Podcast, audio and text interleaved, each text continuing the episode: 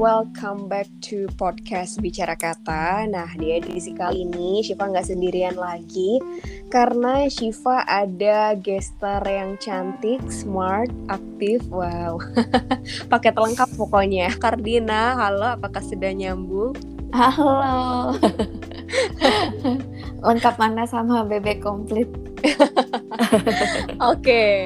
Jadi Kardina ini adalah teman kuliah S satu ya di Telkom University. Mm-hmm. Terus uh, dia melanjutkan lagi kuliah S dua komunikasi juga di mm-hmm. L S P R dan baru mm-hmm. lulus dan sekarang sedang berkarir ya Kar ya. Mm-hmm. Oke, okay. Gimana kabarnya Kardina? Luar biasa Syifa, selalu uh, tetap sama sih ya, gini-gini aja. Wah. Tapi puji Tuhan dilindungin banget dari covid sembilan belas. Iya, ah. Semoga kita tetap berdoa bersama-sama ya, semoga COVID-nya bisa segera usai dan kita bisa kembali berkegiatan normal seperti dahulu kala, di mana kita nggak bermasker, amin. Lalu kita berkumpul sama teman, keluarga dan lain sebagainya. Amin. Oke deh, nah kita kan berdua di lingkungan komunikasi nih Karya, hmm. dan kita juga hidup di dunia ini nggak sendirian gitu kan. Of course. Lagi manusia itu pada dasarnya adalah makhluk sosial atau mm-hmm. biasa disebut sebagai homo socius. Nah, asik filosofisnya keluar kan tuh. Wadidaw ya ya. Oke, okay. Nah mm-hmm. manusia sebagai makhluk sosial itu kan berarti dia nggak bisa hidup sendiri gitu kan ya Karya. Mm-hmm. Dia senantiasa membutuhkan orang lain dalam aktivitasnya. Kayak misalnya Kardina kerja pasti butuh partner dong, mm-hmm. pasti uh, Kardina punya atasan atau punya bawahan atau punya mm-hmm. rekan kerja. Begitupun mm-hmm. dengan kalau misalnya kita di lingkungan keluarga, kita juga punya orang tua, punya saudara dan lain sebagainya. Nah, kita tahu sendiri juga nih Kar, bahwa di setiap individu itu kan memiliki karakter yang beda-beda nih ya. Hmm. Pasti kan gak sama gitu kan. uh, Aku dan Kardina juga beda gitu kan. Meskipun kita mm-mm. sama-sama cewek nih, tapi kita memiliki karakter yang berbeda gitu. Nah mm-mm. kita harus dihadapkan dengan karakter yang berbeda setiap harinya nih, ya kan Kar? Mm-mm. Nah, menurut Kardina sendiri nih, hal yang paling penting uh, ketika kita berada di lingkungan sosial atau berada di tengah masyarakat, mm-hmm. baik antar individu atau kelompok, uh, kita tuh harus memiliki um, apa ya? Kita harus memiliki basic atau kita harus memiliki base apa sih? Bawaan apa sih gitu, hmm. skill apa sih agar kita bisa survive, hmm. agar kita bisa tetap berkomunikasi dengan baik gitu kepada mereka. Hmm. Luar biasa sekali openingnya. Jadi kalau manusia dengan karakter yang beda-beda uh, tetap disebut homo apa sih, Pak? Apa ya, homo difference? Ya, makhluk sosial gitu kan ya. Oke okay, oke okay. uh, Sebenarnya kalau aku sendiri sampai dengan saat ini, setelah aku melihat semuanya, ini tuh masih separuh, nggak sampai separuh, malah baru seperempat jalan kehidupan mm-hmm. kita kan ya, shift diosisnya gitu. Mm-hmm. Nah, di momen ini aku melihat bahwa kita sebenarnya harus banget belajar tuh dari alam. Mm-hmm. Jadi dari alam yang ada di sekitar kita, bagaimana alam itu bekerja dan bagaimana manusia berinteraksi di dalamnya. Kenapa? Karena ketika kita menjalin sebuah komunikasi, itu sebenarnya adalah e, bagaimana kita juga berinteraksi dengan komponen-komponen alam, udara, air, juga semua yang ada di e, di dalamnya, baik itu gentongnya atau daunnya, alasnya, atau apapun itu. Kenapa? Kalau kita lihat nih, ketika kita harus ngobrol sama orang dengan berbagai macam karakter, terus belum lagi kita punya trauma-trauma tersendiri, mungkin itu trust issue, atau anxiety kita terhadap orang lain, atau mungkin juga terhadap diri kita sendiri, di momen seperti itu, mari bercermin dari alam. Kenapa? Bayangin kalau kita adalah sebuah gentong atau guci atau gelas deh ya. Sedangkan semua informasi uh, informasi yang ada itu adalah wujudnya adalah air, ya kan? Nah, orang dengan karakter yang berbeda-beda ini bisa kita gambarkan sebagai yang pertama, air hujan dengan sifat dan karakternya. Yang kedua, air hujan panas jika bisa, atau air putih, air sirup, air sumur, segala macam air, air sungai, air terjun. Itu kan mereka punya karakternya yang emang bawaan udah beda-beda dari sananya.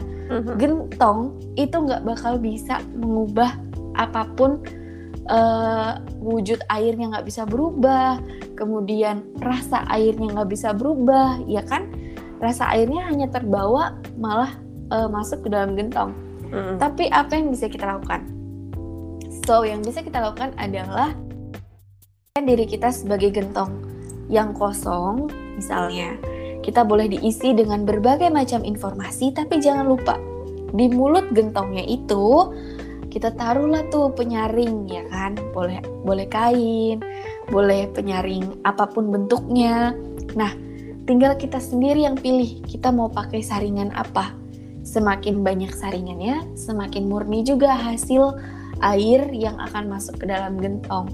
Sama kayak informasi yang kita masukkan. Kalau misalnya kita bisa pilih-pilih mana yang bermanfaat dan mana yang enggak, maka semakin murni juga informasi yang kita dapatkan. Atau semakin asli juga nih informasi yang kita dapatkan. Dan kebermanfaatannya juga semakin banyak ketika pun airnya harus kita bagikan ke orang-orang lain. Nah, hmm. jadi harapannya uh, yang paling pertama sih, Uh, kita perlu open mind, itu penting banget ya. Maksudnya kita nggak nggak bisa lagi tuh pilih-pilih kayak, karena sebegitu banyaknya air kita nggak mm-hmm. bisa cuma milih buat diisi pakai air hujan. Kalau gitu pas musim kemarau kita kering kerontang dong, mm-hmm. ya nggak sih? Kayak musim kemarau kita nggak dapat asupan apa-apa dong, gitu.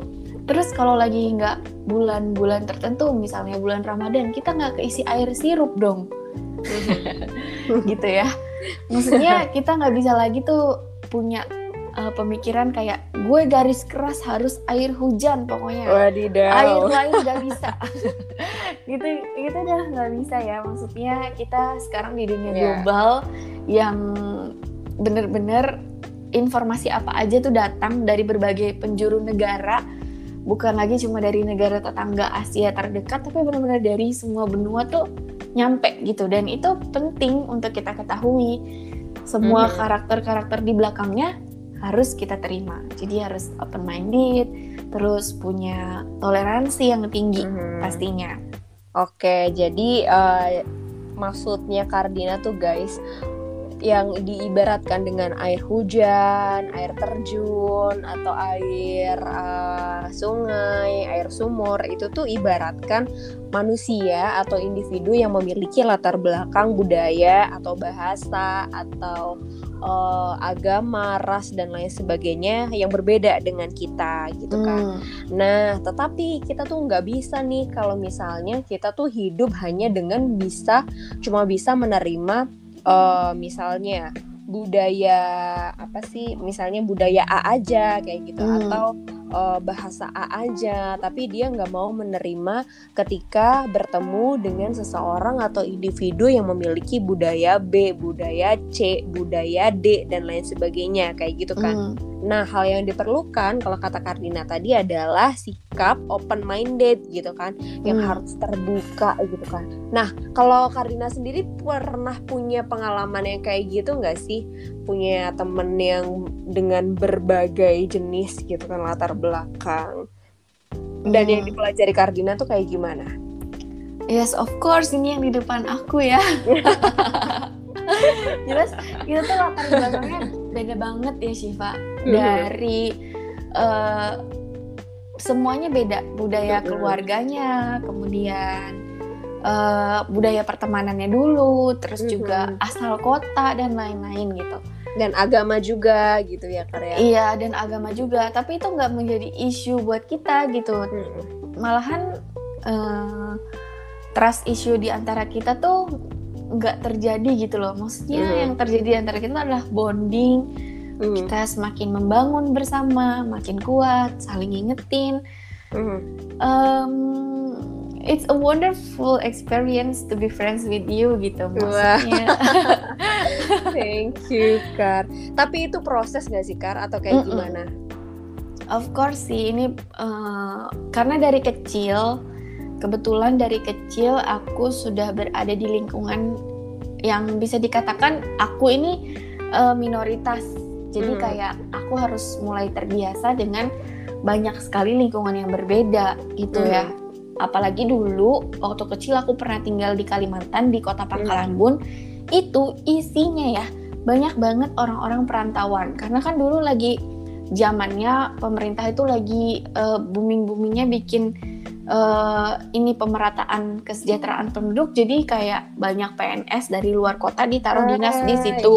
Iya iya iya iya. Nah, I see, I see, I see. Hmm. Akhirnya banyak lah tuh kan, ada yang dari Sumatera, ada yang dari Jawa, dari mana-mana tuh berkumpul di situ. Tapi hmm. juga tetap ada uh, orang asli Kalimantannya juga tetap ada. Jadi kita tetap ngebaur gitu. Nah, kebetulan uh, rezeki aku banget dulu dapat guru-guru tuh yang memang kompeten, mereka selalu ngajarin untuk Bhineka Tunggal Ika, hmm. selalu membuat kita orang-orang yang dengan uh, apa ya perbedaan yang begitu banyak tuh mau belajar kebudayaan daerah. Nah, hmm. ini salah satu cara kita untuk bertoleransi. Kita kan lagi tinggal di Kalimantan, ya kita harus hmm. tahu bahasanya, permainan tradisionalnya, makanan khasnya, pakaian daerahnya, itu semua tuh benar-benar kita Uh, pelajari dan kita praktekin mm. gitu. Mm-hmm. Jadi dari kecil harus dibangun banget toleransi.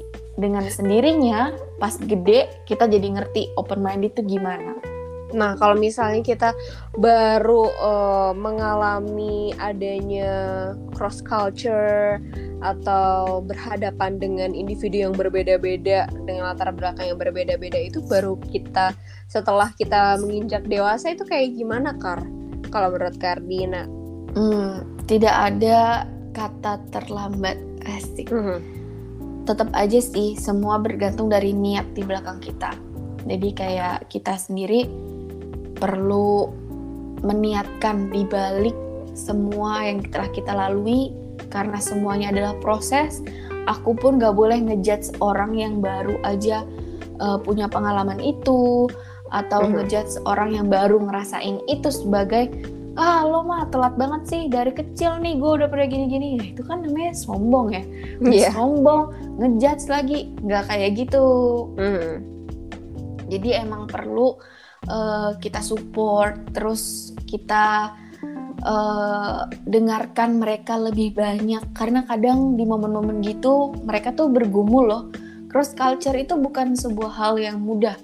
Hmm. Itu bisa jadi pergumulan yang dahsyat buat seseorang gitu. Jadi perlu uh, kita support gitu, nggak boleh dijudge, nggak boleh malah diintimidasi, tapi malah... atau malah mendukung ya, atau malah mendukung apa sih namanya, atau malah mendukung dia agar tidak apa ya, agar tidak mau berbaur kayak gitu. Iya, benar, benar, benar, benar banget.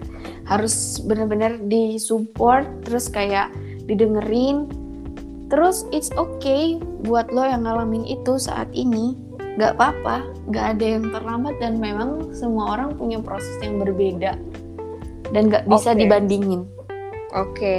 Nah selanjutnya nih kita akan uh, ngebahas tentang gimana sih kalau misalnya kita tuh udah terjebak ke dalam lingkungan dimana kita tuh udah gak ada support system yang bisa mendukung kita agar kita bisa memaknai dan memahami apa itu perbedaan, apa itu pemahaman ketika kita memiliki latar belakang yang berbeda. Masih bersama Kardina, tetap di Bicara Kata.